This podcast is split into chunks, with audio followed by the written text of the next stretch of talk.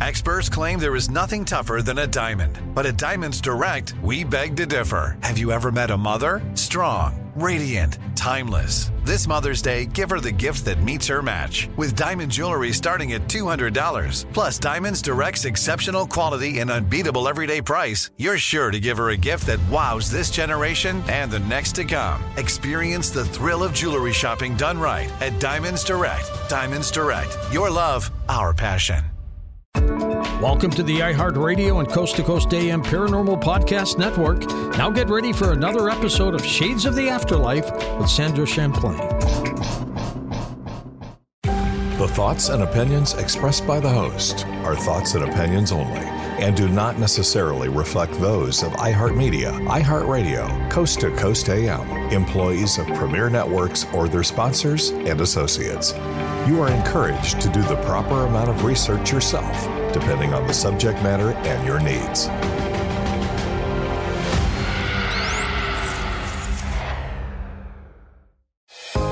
Hi, I'm Sandra Champlain. For almost 25 years, I've been on a journey to prove the existence of life after death. On each episode, we'll discuss the reasons we now know that our loved ones have survived physical death, and so will we. Welcome to Shades of the Afterlife. Often, when we hear stories of near death experiences, we meet someone who is an author and is really out there sharing their message. Well, it's not so with our guest today. Josh Lucion is the owner of Elegant Flooring in Roanoke, Virginia. He found me on Facebook and just felt this gentle nudge at his system that it was time to share his story. Now, when we talk to Josh, you'll notice that he seems very wise for a young man. And he's also got some really interesting things to say about the magic of nature and how powerful our thoughts are. So welcome, Josh. Welcome. I'm so happy to be here and I love your work and love everything you do. And I just want to thank you for the message that you share. And it's an opportunity to be here. Oh, thank you very much. You know, each episode really enlivens me and I can talk about what I'm passionate about. And it also helps me remember the big picture because it's very easy for us to forget the bigger picture. Anyways, so I'm very happy to be here and I'm happy you're here. So, Josh, you were telling me before that you got some nudges from the universe. And if you wouldn't mind, just tell us a little bit about you and what you do? Yeah, I, I run a construction company. We focus on bathroom remodels and kitchens. Um, we've been doing it for nine years now. The work is literally a reward within itself. The um, the nudge you were talking about. This particular job I have allows me to meet a ton of different people and be inside their personal space, inside their home, and they trust me. So I get to have very close conversations with many people, and that sometimes they share their beliefs with me and things like that, and we we try to talk about that. And this one particular woman, um, she was an elderly woman. She lost her husband about six years ago, and she was still grieving and kind of going about it because it was the anniversary when she lost her husband. So the first thing I did was give her a big old hug, and I was like, you know what? He's still right here with you, and just the pain that you're feeling right now is only the fact that you're focusing on what's gone. You're not focusing on what you gained and all the life that you've spent with him and all the love that you've shared. It's very much still there. With the power of thought, you can return to it whenever you want, and it's a gift. You're just looking at the bad side of it, and immediately her tears went away and the hug probably did it. I just maybe a combination of the two, but she needed to hear that. Well, in doing so, it opened up a conversation. And she said, You know what? I've been looking for answers for this, and I've been reading a book called Proof of Heaven We Don't Die by Eben Alexander. Yes. And it was a very powerful book to her, and she started talking. I didn't even share the fact that I had a near death experience. I just was uh, listening to her, trying to understand the cause of her pain. And as she was talking about it, she was confirming her own belief in it. And everything she said resonated with me so deeply, it was like she was telling my story. I was like beside myself. I was like, wow, I've never read this book before. And uh, she pulled it out, and after she told me the whole story, everything that she could recall, I, I told her my story at that point. Her jaw just hit the floor, and she said, wow, I cannot believe that. And uh, she said, it's just so amazing. And she was beside herself. She said, you need to share this story with other people. She said, look at all the good that this book has done, for example. Yes. And I said, it's, it's not about sharing my story that's important. It's about the lesson of what it allows you to do with your life. Right. It's because even though you've lost something, the loss is just looking at it from our temporary position of where we're at. Pain is temporary and it's very brief, but it's because that we feel like we've lost something. But life and the universe has a way of restoring what we've lost. As soon as there's a vacuum, something else will come into our life to replace exactly what we've lost. But if we close ourselves off, we only focus on what we've lost, we won't have our eyes open enough to see the new coming in that replaces exactly what we've lost. It may not be exactly what you've lost, but you still have the memories, you still have the thoughts, you still have the love. Everything is still there. It's just in a different manifest because change is the only constant I've known in life. Yeah, it's true. Interesting. I've never heard that about the vacuum before, but it makes sense to me. Without my dad's death, just the way he went, I would have never researched grief. I would have never shared my story about the afterlife, and we wouldn't be here today. So, Josh, tell us about your near death experience. I was six years old, and we were, me and a little girl named Angie, we were running outside to go play. We lived on the second floor apartment, and there was this big rail on the side, and it, it had a, a flat spot, kind of like a balcony.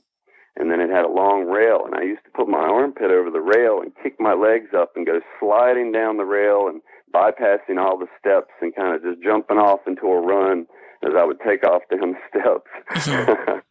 well, Angie was racing me to go outside. So I just got my arm on the top of the rail, and she just gave me a little nudge, just a little push, just enough to try to slow me down so she could beat me going down the steps. That push was enough to send me right over the balcony, head first, falling about 16 feet right onto concrete. And it, it split my head open almost like a melon. But children are amazing. Our, we are made perfect in all regard. Our head, I've done a lot of research on the skull and I've tried to look at things skeptically, you know, other than just a miracle, how I could have survived. Our brain has natural zipper marks within it, and it's for expansion of growth for children. And if it wouldn't have been for this natural expansion of growth, I would have been in a fully adult where my head was hardened. It would have cracked like an egg. There would have been no way they could have put Humpty Dumpty back together again. Mm-hmm. But being a kid, my head absorbed some of the impact and it fractured at the same time. My mom according to her, I stood back up after the injury. I walked back upstairs and collapsed in her arms. Oh. I don't I don't remember walking upstairs. I don't remember I remember the fall and that's it. How I got back up and walked upstairs, that must have been muscle memory or the angels themselves carrying me up to her arms. She blames herself for not watching me because a babysitter was the one watching us supposedly, and she wasn't. So she still blames herself for this injury allowing to happen. I said, "No, mom, it was a gift. Everything is a gift. You have no idea at what you've given me, even though I know it looks like pain on the outside. It's not about what happened to you in the past. It's about what you become and why you became that. And I'm thankful for everything in my past, even the bad stuff. After I fell down." I went into this dark, dark place. It was absolutely no light. It was as like when you shut your eyes in a black room, the infinite darkness. I still had my thoughts. I still had my feelings. I still had my personality. Everything was intact, but I was more confused.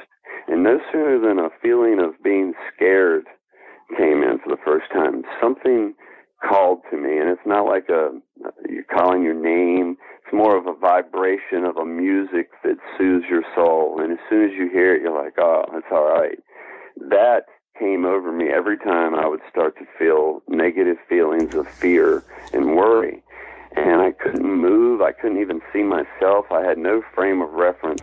I don't know exactly what brought on the feeling of surrender, but it wasn't until I surrendered myself. I literally just said, all right, there's no point in me trying to grab on to anything, trying to get out of this. There's no escape. There's no way out of it. No sooner than I did that, that's when I literally felt this expansive feeling, like I was expanding. It's really hard to describe this because it's not something we do at all. Right. But if you were in a dark room and your eyes are shut, all of a sudden your point of view changes from the outside of the room looking inward to where you once were. And you've expanded so large, the point where you once were is so tiny and so minuscule, you can see a little tiny light. And the light is very small, but it is piercing and infinitely strong at the same time, but it's very, very far away.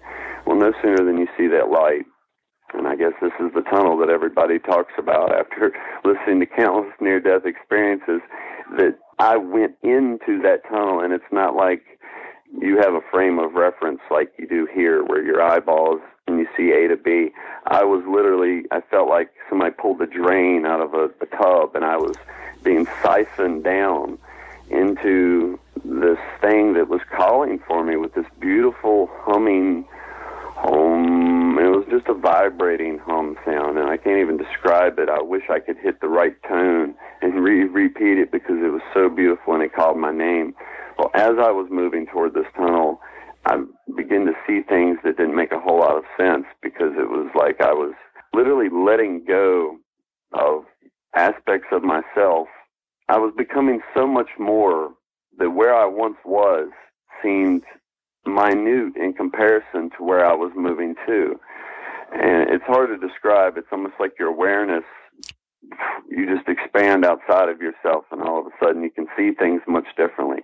That's the advantage point I had. The closer I got to this light, well, no sooner than I I started getting to this light, it's, I started getting faster and faster and faster. And the more I wanted to get there, the faster I would get there. And I even had the feeling in my stomach, like when you're on a roller coaster and you hit the top of that hill and you feel that funny little feeling in your stomach. I had that as well. I mean, I was moving like wow. I just took off from a jet plane. And the faster I went, the faster I could go. Well, no sooner than I made it to the end of this vortex that's at the point that everything around me was literally like a beautiful white mist. And the mist, it is so hard to describe because it was radiating light itself. And it was surrounding everywhere. And I saw these little tiny firefly type things. They were flying around and they were able to weave strands of light in front of me and they fabricated this beautiful tree, the most beautiful tree you could ever imagine. In fact, the roots of it, which went down into the water that the mist revealed, and I saw these roots went down into the water and became the earth itself that I was standing on. And it was so tall and so massive as I looked up to the top, the leaves branched out and became the sky itself. This tree was everything that I was encompassed by, and it was. I couldn't see any end. I was not surrounded by boundaries. I had uh, a different point of view that I've never had in life before. It was. It's hard to explain. It's not your two eyeballs type sight. Josh, we need to take a quick break, and then when we return, we'll have you continue with the story of your near death experience. You're listening to Shades of the Afterlife on the iHeartRadio and Coast to Coast AM Paranormal Podcast Network. We're happy to let you know that our Coast to Coast AM official YouTube channel has now reached 300,000 subscribers. You can listen to the first hour of recent and past shows all for free. So head on over to coasttocoastam.com and hit the YouTube icon at the top of the page. This is free show audio, so don't wait. Coasttocoastam.com is where you want to be. This show is sponsored by BetterHelp.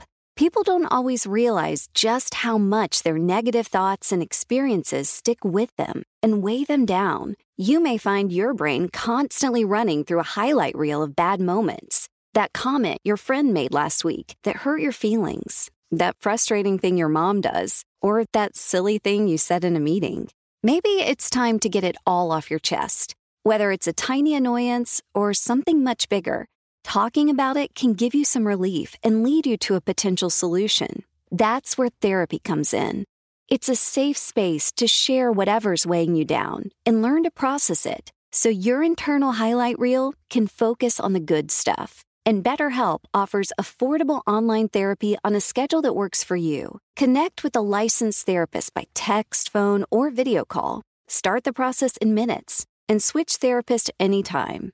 Let it out with BetterHelp. Visit betterhelp.com slash shades today to get 10% off your first month. That's betterhelp, H-E-L-P dot com slash shades. Hey girlfriends, it's me, Carol Fisher. I'm so excited to tell you about the brand new series of The Girlfriends. In season one, we told you about the murder of Gail Katz at the hands of my ex-boyfriend Bob. At one point, a woman's torso washed up on Staten Island and was misidentified as Gail. She spent nine years in Gail's grave, and then she just disappeared. It's almost like it's become this moral obligation to find her. And that's what we're going to do find this missing girlfriend and tell her story. With the help of some of your favorite girlfriends from season one, like my producer Anna. Oh my God. My friend Dr. Mindy Shapiro. Hi, it's Dr. Shapiro, and I'd like to speak with the deputy medical examiner. And of course, Gail's sister, Elaine Katz. Having no closure, it kills you. Join us as we try to solve a 35 year old cold case. It's not going to be easy, but it's going to be one hell of a ride. what? I can't believe this.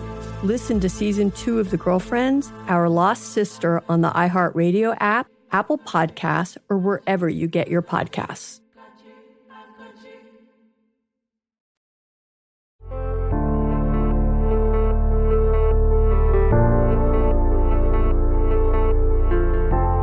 Did you know that tests that could save your life from cancer are now available for little or no cost thanks to the healthcare law called the Affordable Care Act? Let this be the year you get screening tests that can detect cancer early when it's most treatable. Don't let concerns get in the way. Talk to a doctor or other medical professional to learn more about the best cancer testing options for you.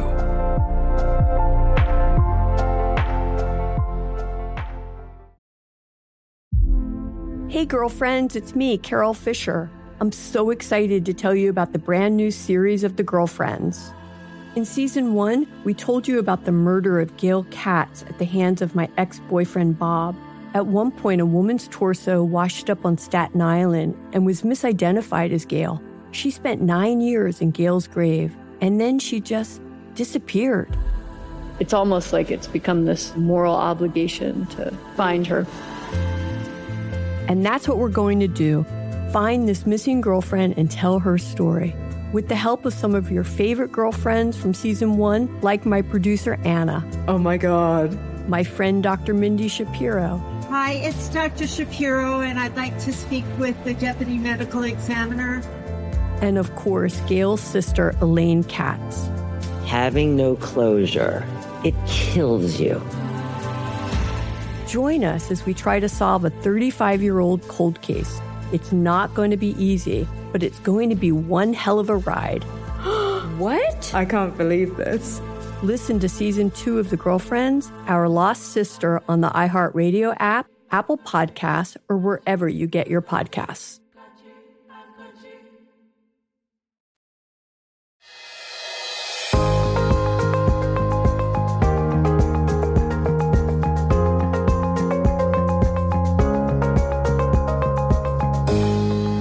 Welcome back to Shades of the Afterlife. I'm Sandra Champlain, and we're with Josh Lucion. Josh, you were just describing this magnificent tree of life. What happened next? As I'm looking at this tree from all perspective and watching it being fabricated by these little strands of life that are weaving themselves together, this beautiful figure steps out from behind the tree, and her face was radiating with a glow that was like when you look at the sun on a sunset day, you can see the outline of the sun, and you can look at it just enough to where it doesn't hurt your eyes, but it is so beautiful. That is the outline that was coming from her face. I could not see the details of her face. I could just see her beautiful golden eyes that were as blue as the sky, but it still had the outline of the, the sun through her whole face and everything about her. And she was wearing a beautiful white robe to this day, I've tried to say, who is this figure? And I was six years old. I had no belief system or anything from which to draw upon. This tree, which represented life and love, as soon as this figure stepped out, I was aware of what it was and I was aware of why I was there. I didn't even know I was dead. She explained to me that uh, this was a transitional choosing period, and I needed to make a choice. And I am loved unconditionally. There is no pain. There are no worries. You're exactly where you're supposed to be.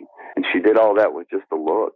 She didn't have to say it. She didn't have to act it out or any any other way. Just with a look. It's sheer knowing. Yes. The amount of information that she gave me with just a glance is like relaying your entire life story to someone with just a look. And it's that feeling that I've learned to accept now in life that when I see somebody and I'm drawn to them for whatever reason, there's a reason why that's there. It's the same pull that I had with my near death experience. I get in life too all the time. And I have great lessons to learn from these people because they're all teaching great valuable lessons to one another. We're all, all picking up pieces of ourselves that, that we've lost at some point along our journey. After she did this, she said, Come with me. And at that point, I awoke in a beautiful field where the grass was just as green. There was mountains so high, there's nothing to compare it to. I mean, the mountains around here aren't even considered mountains to what I saw there. And the sky was just so beautiful, and the birds were out of this world. They were moving like flocks of fish, and every animal was not fearful of me that I saw there. They were all loving me as if I was them. We all had the same understanding that there was nothing to fear and everything was love. And there was even other children there. And what she relayed to me through that whole thing, uh, it's it's hard for me to put into words over a one hour conversation because of the amount of information she dumped into me. I wasn't able to keep all of it.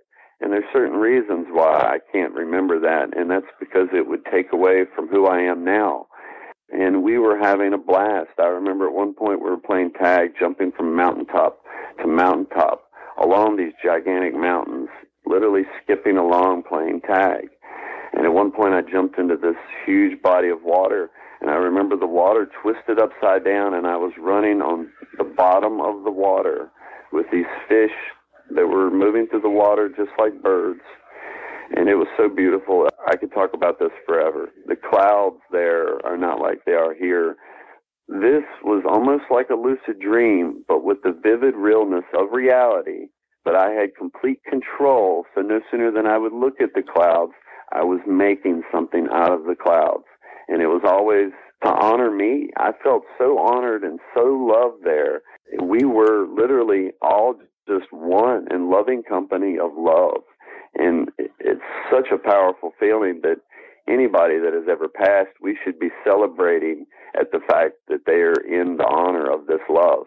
Because what we are going through here on earth is a reflection of that, but yet we are living separate lives from the connective nature of everything that is. And that's only so we can teach ourselves a very important lesson of how love unites and connects everything. We can't do it if we're already connected is the problem. And so by living this singular life, we can learn the, the power and the lessons that love has to teach. But love there is the fundamental building block and is the fundamental feeling that gives strength and gives meaning behind everything. And this is where it gets a little crazier. As I was looking at a flower, I've seen many things there that science has later confirmed to be real. I was looking at a flower, and each part of this flower made the entire picture of the flower within the piece of the flower. Uh, and I later known this was something called a fractal. And everything like that was comprised of somewhat like a fractal. Every part of the smallest whole made up the entire large macro whole. There was no individual, there was no singular, but at the same time, everything was an exact copy what its smaller product was. And so I, I try to use that when I look at life now and when I see things. And it it's come to find out science has really found out that really our existence somewhat the way nature uses these building blocks is fractal by existence but everything there is a perfect piece of a perfect whole but yet if you are to look and you are to narrow down your field of vision, you see the whole within the smallest part of it. and you always see an aspect of yourself, which is that divine love and everything, and it cooperates with you in a loving way. This doesn't fall under any religious concepts or anything. I was, my parents were atheists for the most part growing up. My mom uh, accepted spirituality after this.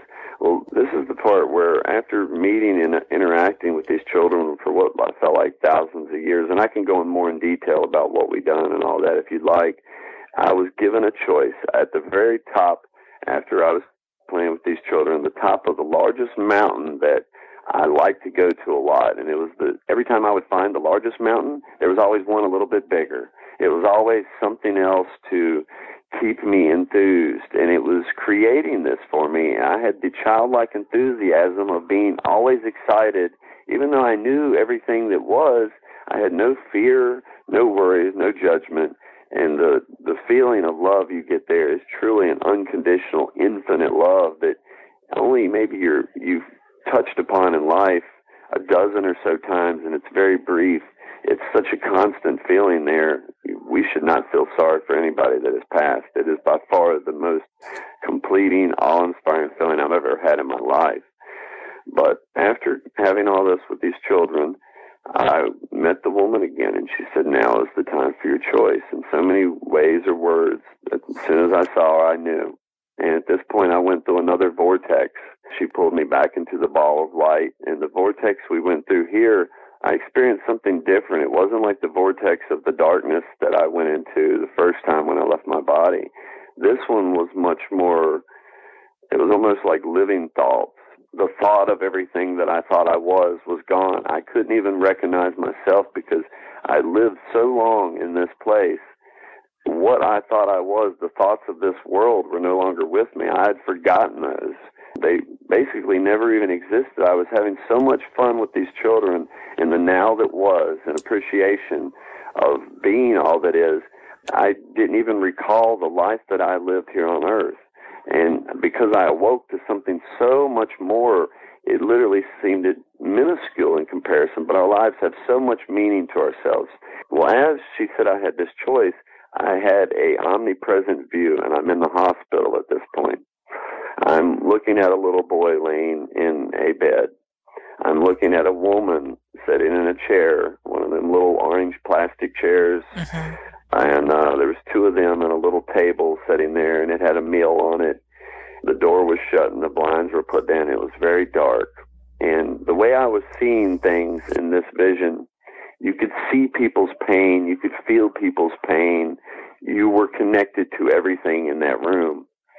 And I didn't know that I was looking at myself. The little boy was me. I had no idea that was me until looking back now I know that it was me, and it took me a long time to grasp because I had forgotten myself in so many ways. But I was still remembering the love that my mother had toward me. I was still connected to her because of the love, and the love is the seed at which that we survive through death. All the negative stuff that happens in life, we, that's quickly forgotten, just like it's forgotten in life. But those loving moments, like when a father first picks up his child and looks into their eyes those moments last forever and they last there too. You don't forget those. And as I'm looking at myself and my mother, the doctor walks in. And I didn't know it was a doctor. It was a guy dressed in white robes. And I was like, who's this guy dressed in all white? He looks kind of funny. and uh, he comes in. And at that point, my, my mother's color changed. It was almost like I was looking at her and there was a bubble around her, a bubble around me, and a bubble around the doctor, and these bubbles were flashing very fast. And as she was interacting with him, I didn't hear, but by the sounds of them communicating opening their mouth, the bubbles merged in and intertwined with one another and changed the color of what she was. And I felt what she felt. And it was horrible news. The doctor had told her that your son is more than likely never going to recover to live a normal life. This is very hard because the memory itself brings up the pain of what I felt then. As the doctor told this to her, my mother collapsed in his arms. And she said, No, no. She was in denial. And the doctor continued to tell her that it may be all right. I've seen children recover, but I've never seen anything like this without some injury of some sort. I just wanted to prepare you for this, uh, the reality of May what happened.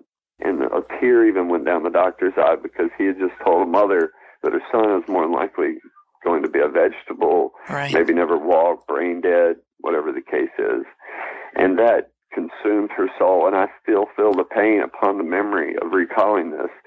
And it is the worst pain that you can imagine.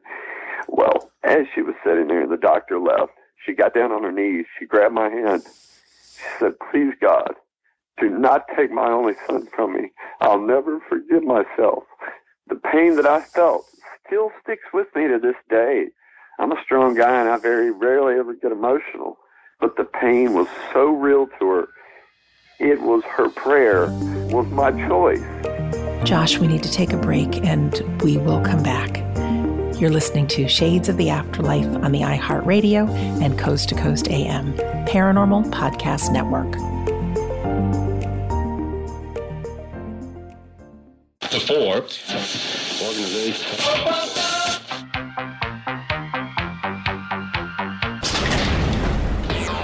The Art Bell Vault has classic audio waiting for you now. Go to coasttocoastam.com for details. Hey, girlfriends, it's me, Carol Fisher. I'm so excited to tell you about the brand new series of The Girlfriends. In season one, we told you about the murder of Gail Katz at the hands of my ex boyfriend Bob. At one point, a woman's torso washed up on Staten Island and was misidentified as Gail. She spent nine years in Gail's grave, and then she just disappeared. It's almost like it's become this moral obligation to find her. And that's what we're going to do find this missing girlfriend and tell her story. With the help of some of your favorite girlfriends from season one, like my producer Anna. Oh my God. My friend Dr. Mindy Shapiro. Hi, it's Dr. Shapiro, and I'd like to speak with the deputy medical examiner. And of course, Gail's sister Elaine Katz. Having no closure, it kills you. Join us as we try to solve a 35 year old cold case. It's not going to be easy, but it's going to be one hell of a ride. what? I can't believe this.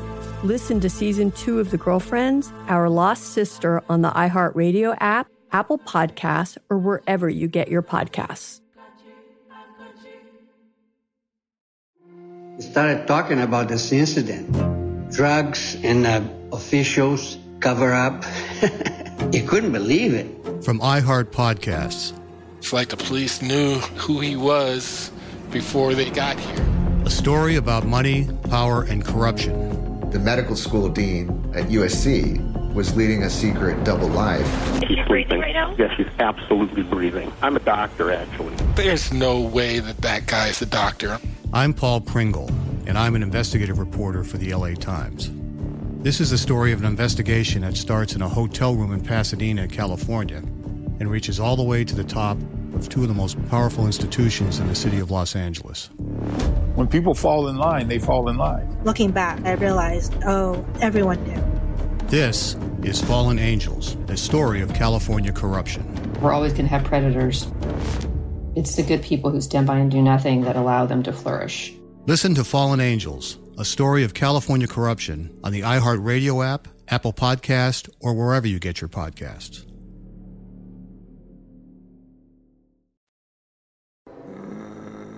Hey, it's the Wizard of Weird, Joshua P. Warren. Don't forget to check out my show, Strange Things, each week as I bring you the world of the truly amazing and bizarre right here on the iHeartRadio and Coast to Coast AM Paranormal Podcast Network. Hey, girlfriends, it's me, Carol Fisher. I'm so excited to tell you about the brand new series of The Girlfriends. In season one, we told you about the murder of Gail Katz at the hands of my ex boyfriend Bob.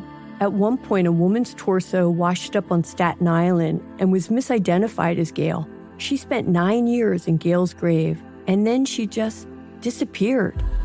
It's almost like it's become this moral obligation to find her. And that's what we're going to do Find this missing girlfriend and tell her story. With the help of some of your favorite girlfriends from season one, like my producer Anna. Oh my God. My friend Dr. Mindy Shapiro.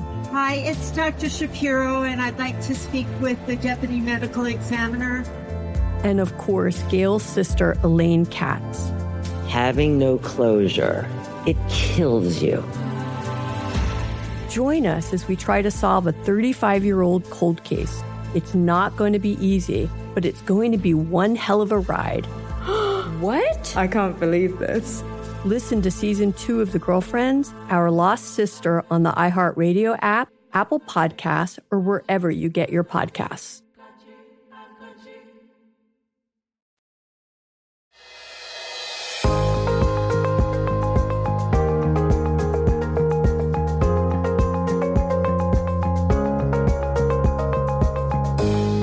Welcome back to Shades of the Afterlife. I'm Sandra Champlain, and we're here with Josh Lucion as he shares his near death experience and his wisdom for living life. Josh, you left us last with your mom. What was it that had you come back? The pain was so real to her, and her prayer was my choice. And I didn't know that at the time. The next thing I know, there's some light fairies that I saw that were making the tree, and everything that I wanted to be in the other world. Now it spun themselves around my head, and I felt myself laying back in my body again. And it was about a week after that I woke up from being in a coma. I had this funny helmet on. I was like, "What just happened?" I had no idea. Next, thing, last thing I know, I was sitting there watching a person feeling all this pain, and the pain is the connection of love. They go hand in hand. You can't truly love something if you don't feel the pain of loss when they're gone. It's just natural. Accept it for what it is, absorb it, and then use it to honor that love even more. You can look at it from the sense of no ego. It's our own selfishness that doesn't want to let this person go from their life because we want them to be there for us. But the reality is they're always with us. At the power of thought, we can go back to them whenever we want. And you come to acceptance and know that you're always in the loving presence of anybody you've ever lost. They're always with you.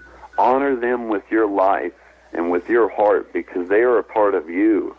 And that's the way you feel. You are connected to all that you love in the world that is that comes next. And if anybody was looking back, they would only want you to be loved and cherished and feel the divine love that they're feeling at that particular moment that they know you will share one day. When you were a child, I mean, obviously, well, I'm guessing you must have been in tremendous pain when you woke up.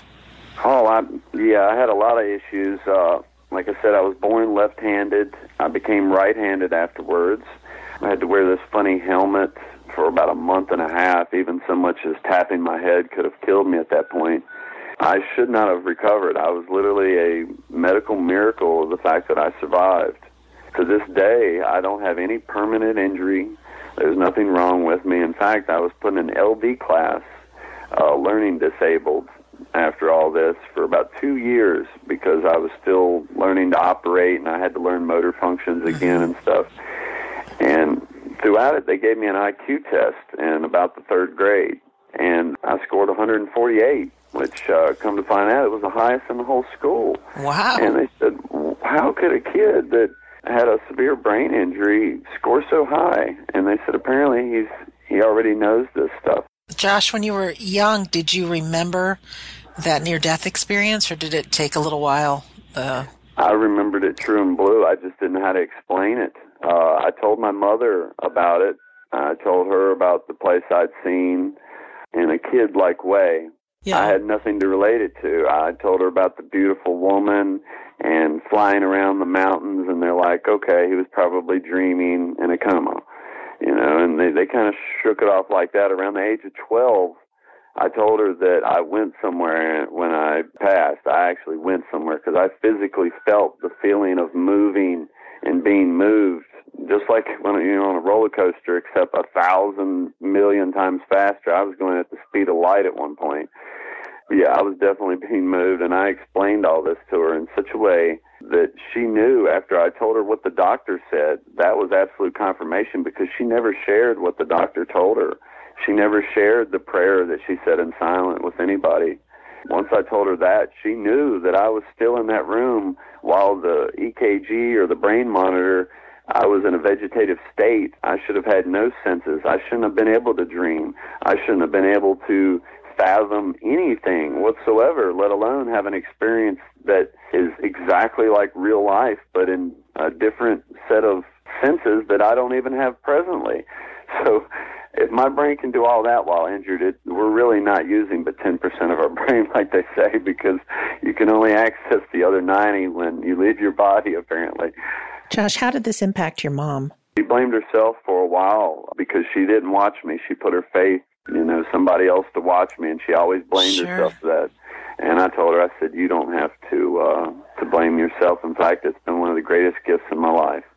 There's a series of mirrors. I've come to accept that life is a mirror in so many ways, and one of the mirrors is is to see yourself doing compulsive acts of things over and over. And for example, her guilt is somewhere that our mind tends to go back to because it's looking for something to blame other than accepting responsibility for ourselves and everything in our life. And in doing so, all you're doing is passing the buck to something else. You're not actually owning it. And can we accept? we can if we for- if we have the faith to know. And by life's experience i could explain to you doing some thought experiences. For example anybody can do this at home. I can prove to you that your loving feelings have an effect on your material world around you. You can take bananas from the same stalk of bananas. On one focus all the love that you have to offer to that banana. On the other, pluck from the same one, focus all your negative feelings of hate and anguish. Over the next three days, confirm each day the love and the hate on different bananas and watch what happens to those bananas. Uh, I've done this test over a hundred different times, and every time I've even done it with a handicap using a green green one that I projected hate onto and an older one that I projected love onto. The green one still rotted, still turned black. And if your thoughts can have an effect on bananas to this degree, imagine what they do to your own body. So be what it is you want to be. Happiness and love is our main pursuit, but we have to do it in a way that we don't take from others. We're accepting responsibilities for the role that we play and our part and their part. You can't blame anybody for anything in your life. Everybody is a mirrored reflection of who you are. The people that surround you are what define you. If you look to the way people relate to people in their lives, you can normally tell who they are using these mirrors as a good judge of we are what we create and we are what we love. And I, I have my own form of meditation that I try to do every night to center myself, to make sure that I'm fully expressing myself to that it is which I love. How do you do the, your meditation? Can you share that with us? Uh, I've been meditating since I was 12, and I got into martial arts and kung fu, and that's what first got me into wanting to meditate. And that darkness that you have, you experience that every night right before you go to sleep. Meditation is no different than going to sleep, except you're remaining just awake enough to still observe your thoughts, your subconscious thoughts, your soul thoughts. You can put whatever name or label you want behind it. There is another mind at play that is you. My ego was one of the hardest things to let go of. It was always pushing its way in my meditation or a fear. If you have a fear in meditation, it will project itself and that's all you, your mind will think about. And we're most people are fear based by nature. That's what motivates a lot of people is fear, and it's the natural will to survive and duty and responsibility. You have to let all that go. It's literally as if you were jumping into a black hole. All the man-made words and worries, all that stuff doesn't exist anymore. You're just- going into the empty darkness of all that is, and you have no expectation, nowhere to be. And as soon as you shut yourself off to all that is, then you observe your thoughts. And I try any bit of thing that normally projects itself into my mind is a picture, and those pictures have profound meaning to myself. For example, before I meditate, I'll go into it with a question in mind, but I won't ask the question meditation. I'll physically say it before I meditate. Because once I'm meditating, if I apply any conscious thought whatsoever, it's like being in a dream. The moment you realize you're in a dream, you wake up because you just grabbed control of it. You Right. can't do that. You have to completely let go and be automatic. And sometimes focusing on your breath is a very good way to do it. I found that having a repeating binary sound, much like your heartbeat, that's in sync with your heartbeat. If you can sync your own heartbeat to a binary beat, it works very good because the same thing that keeps your heart beating, the automatic motion of that, and the, the same thing that automatics makes you breathe, you're being self automated. The moment that you let go completely and you're paying attention to the self automated aspect of your own body, that's when your mind goes into this place where dreams become available. And dreams are not only to help you in your present, they're to help you overcome fears and worries. And sometimes it's things that you've experienced in the past and you thought that you could do better. And it's your way of letting go of regret and forgiving yourself so you can love more fully and more wholly. Doing so and meditating, once I let go of all this, I've seen some very profound things. And it has really helped me understand a lot about myself more than anything. And in doing so, by answering those questions, once you fix your mind, everything else just seems to fall in place. Do you have any thoughts, Josh, as to what the purpose of our life here is? Think everybody else has their own specific purpose. We're all doing exactly what we're supposed to be doing right now. God's will is exactly what's happening. Some people are performing processes that they don't even understand that they're doing, and they're doing it completely automatic. The only purpose that we're supposed to find is to really enjoy the gift that we've been given. If we're not enjoying the gift, the same thing that allowed the Creator to create us is what we should be embracing every second that we're alive. And my attitude is love, happiness, and uh, the pursuit of. I like a good Romans 1:10 where it says all things in nature can clearly be seen by the creator and nobody is without excuse. Basically saying all you have to do is look in nature to see the the creator because it is seen everywhere. Every time for example, if you do a little research into plant consciousness or something, you'll find that plants are incredibly smart. A tomato plant, no sooner than a bug attacks it, let's say a spider mite comes along and starts nibbling into it, this tomato plant releases a pheromone that attracts a carnivorous mite to kill it. Now, from an outside perspective, a tomato plant doesn't know anything about bugs. It doesn't even have a brain in order to do this. But this field of consciousness, God, if you want to call it, it puts everything in the exact place where it needs to be to perform its exact role. We'll be back. You're listening to Shades of the Afterlife on the iHeartRadio and Coast to Coast AM Paranormal Podcast Network.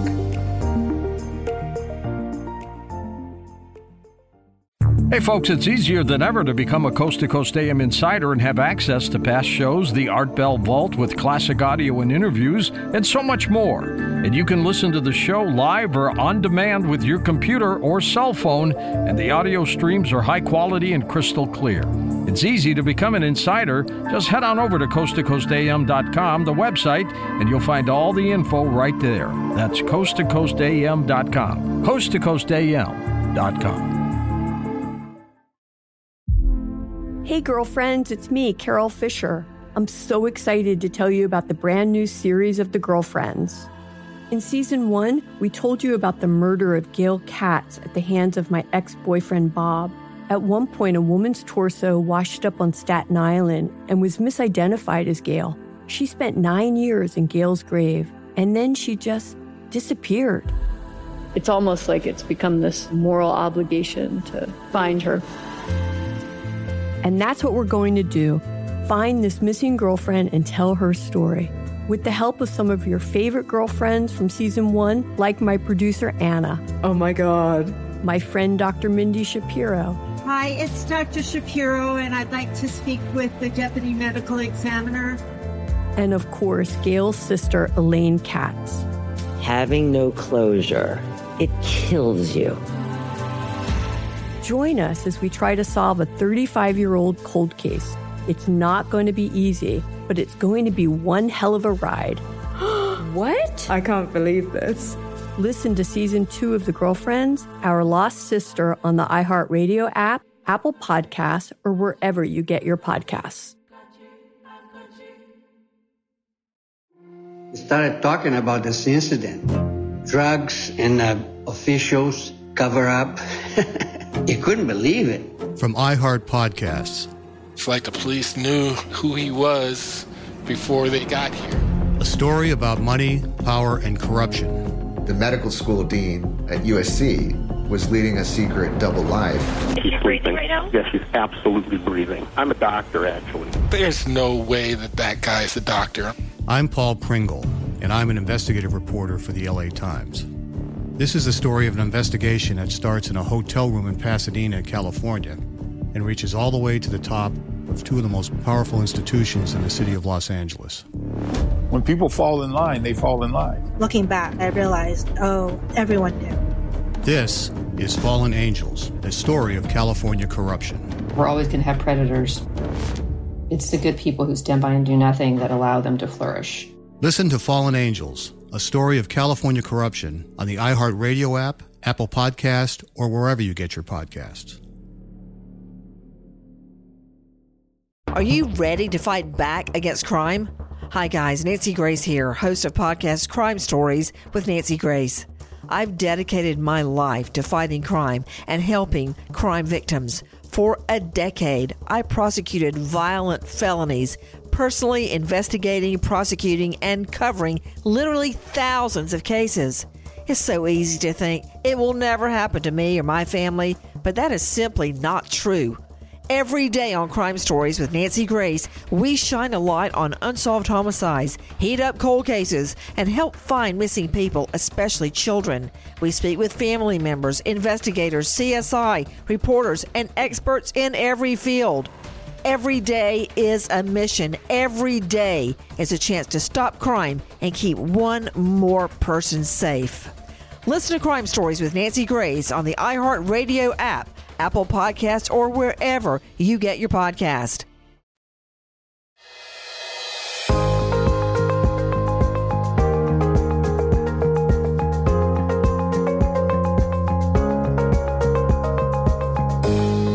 Welcome back to Shades of the Afterlife. I'm Sandra Champlain, and we are with Josh Lucion. Josh, you were just talking about the intelligence in nature. Plants are incredibly smart. A tomato plant, no sooner than a bug attacks it, let's say a spider mite comes along and starts nibbling into it, this tomato plant releases a pheromone that attracts a carnivorous mite to kill it. Now, from an outside perspective, a tomato plant doesn't know anything about bugs. It doesn't even have a brain in order to do this. But this field of consciousness, God, if you want to call it, it puts everything in the exact place where it needs to be to perform its exact role. That's why nature is so perfect. We have a lot to learn from it, and we also have a lot to learn from children because children are the newest incarnations and they have the most to teach us about ourselves they haven't seen or been brainwashed through the way people have learned to accept that reality is. They're outside the box thinkers and they only encompass love and they only want love. And if you really want to know what life's purpose is, sit down with a child and they'll show you really fast. How did you get so smart here? I mean, from the doctors thinking you might end up a vegetable to being extremely uh, I read. wise. I tend to read a lot, but you know, I, I've come to a certain point where I don't even read that much anymore. I just look at things and I really listen with an open heart. And I see that without being a scientist, I followed quantum physics to try to figure out where Schrodinger's cat is at. You know, it's not until you exactly observe something in a defined position that it has any meaning whatsoever. In quantum physics, we're coming to a, day and age where science is going to prove that we are so much more than you could ever imagine that reality is nothing but a group collective dream of everybody working together. And if everybody in the world agreed upon that love and happiness is what we were seeking, we would see a world that would reflect love and happiness. I think right now a lot of people are focusing on the fact that money is having its way with the direction of the planet. Making all the money in the world isn't always what's best for nature. If we study nature and we see how it cooperates with itself, it doesn't compete against itself at all.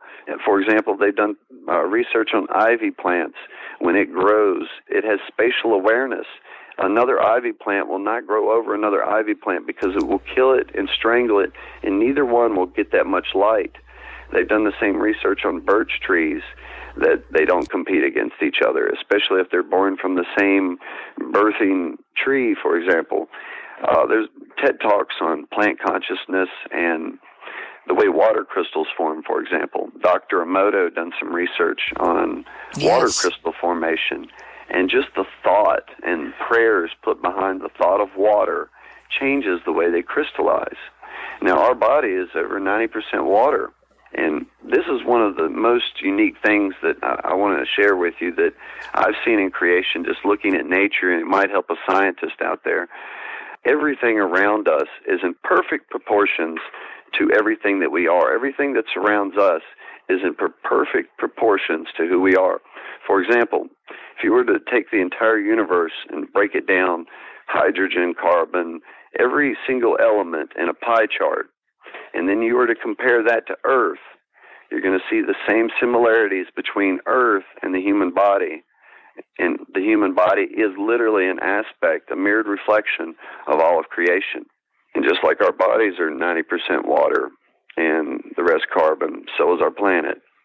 You've left us something so empowering. You had just brought up Dr. Emoto, and I know of him doing a rice experiment that mm-hmm. um, you've heard me say on the show before. But he had people all over Japan take one pot of rice and divide it into two jars, and in one room they'd place one jar and would, people would think negative thoughts and say negative words and in the other room all positive and at the end of the month the rice that got the positive words was a like a golden color and smelled nutty and the one mm-hmm. in the mm-hmm. other room turned black exactly and that's what i'm saying the power of thought has so much more power than we can ever imagine and that's why I've been waging a war against the news because they try to tell you what to think for yourself. I'm yeah. not teaching people what to think. I'm teaching them how to think. And I think that's more important is people can see things clearly for what they are for themselves and how they apply it.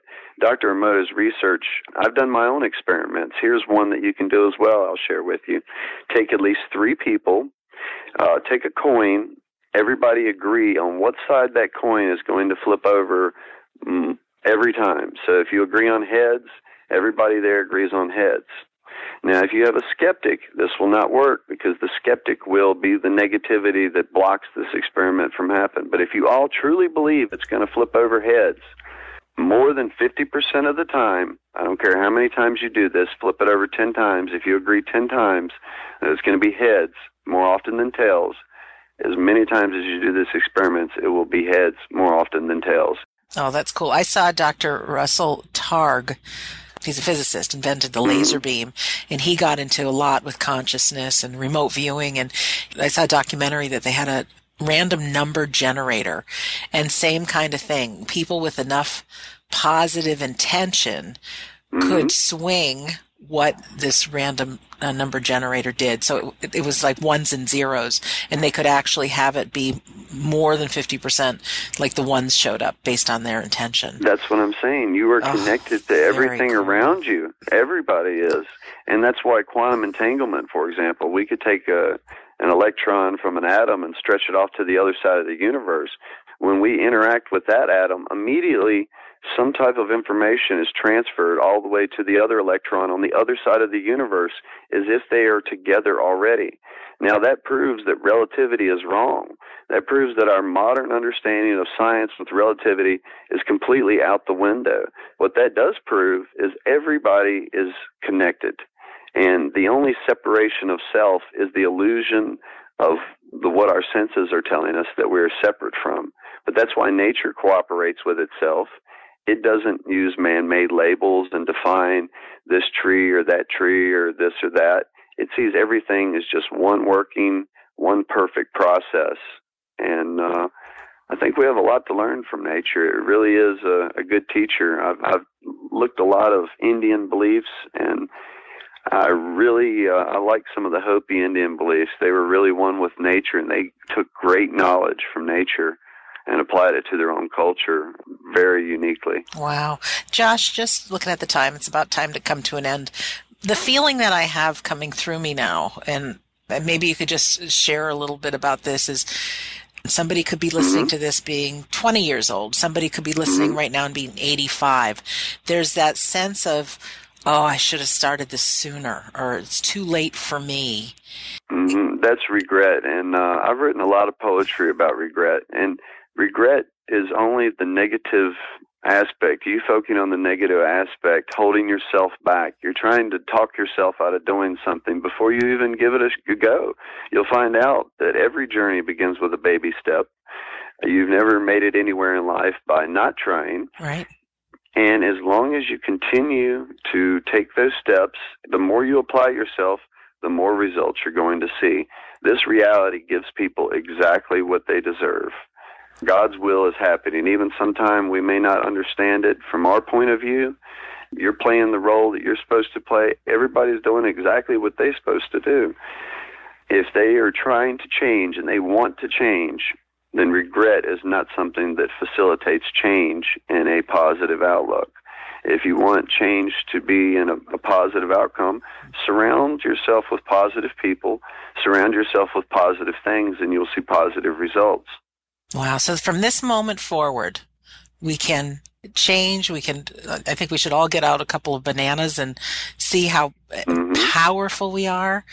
And exactly. this can really enrich our lives. And I'm of the belief that when we close our eyes the last time in this life, we open them in another great reality. That's so true. And That's to be so able true. to look back and no matter how many days each one of us have left to be living in this miracle of knowing our full potential or exactly quite a bit. Oh, Josh, thanks so much. Do you enjoying the gift? Yeah. Do you welcome people getting in touch with you if they want to? Oh yeah. If uh, anybody had a reason, Dr. Adawaz reached out to me. Yep. I've uh, I've talked to many people that are having trouble losing loved ones. For example, I've lost both sets of my grandparents, and my mother's battling cancer yeah. right now, and eh, pain is not something that's easy to be dealt with, but draw your loved ones close and count your blessings because more often than not, if you focus on the negative, that's what will happen. Focus on your blessings and the time you have left and the time you've spent with them and all the loving memories that you've already achieved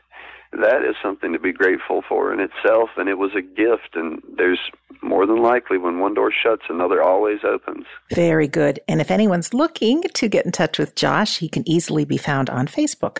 Josh Lucion l-u-c-i-o-n josh thank you so much for being our guest today. Thank you so much for hearing um, everything I've witnessed as a child, and I still remember as if it's yesterday. I try to live my life by some of the key lessons I've learned there is treat everybody as if it could be you because it might just be.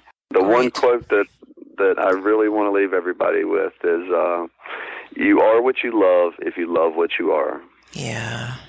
Wow. Thank you so much, Josh Lucion. And thank you for our listener for spending this hour with us. It's really been a value to me, so I'm guessing it's a value to you too. It's been a great blessing, and you, I, I wish you well in everything you do, and keep at it. Your your radio show is awesome, and you'll always have me as a listener. Thank you. That means so much. And to our listeners, thank you for being with us today. Life is difficult, and when we go through certain times of the years, like holidays and birthdays, it can be very, very tough. So we have so many things that we give to support you on that. Our home base is we don't and if you scroll down and join my email list, it says you can read a few chapters of my book. The truth is, it's the whole book, including chapter 10, which is a very powerful chapter on how to survive grief. We also offer so many online things on Zoom, including psychic and medium classes. We've got medium demonstrations and of course our free Sunday gathering, which is very empowering with a medium demonstration as part of it. I'm Sandra Champlain and you've been listening to Shades of the Afterlife on the iHeartRadio and Coast to Coast AM Paranormal Podcast Network.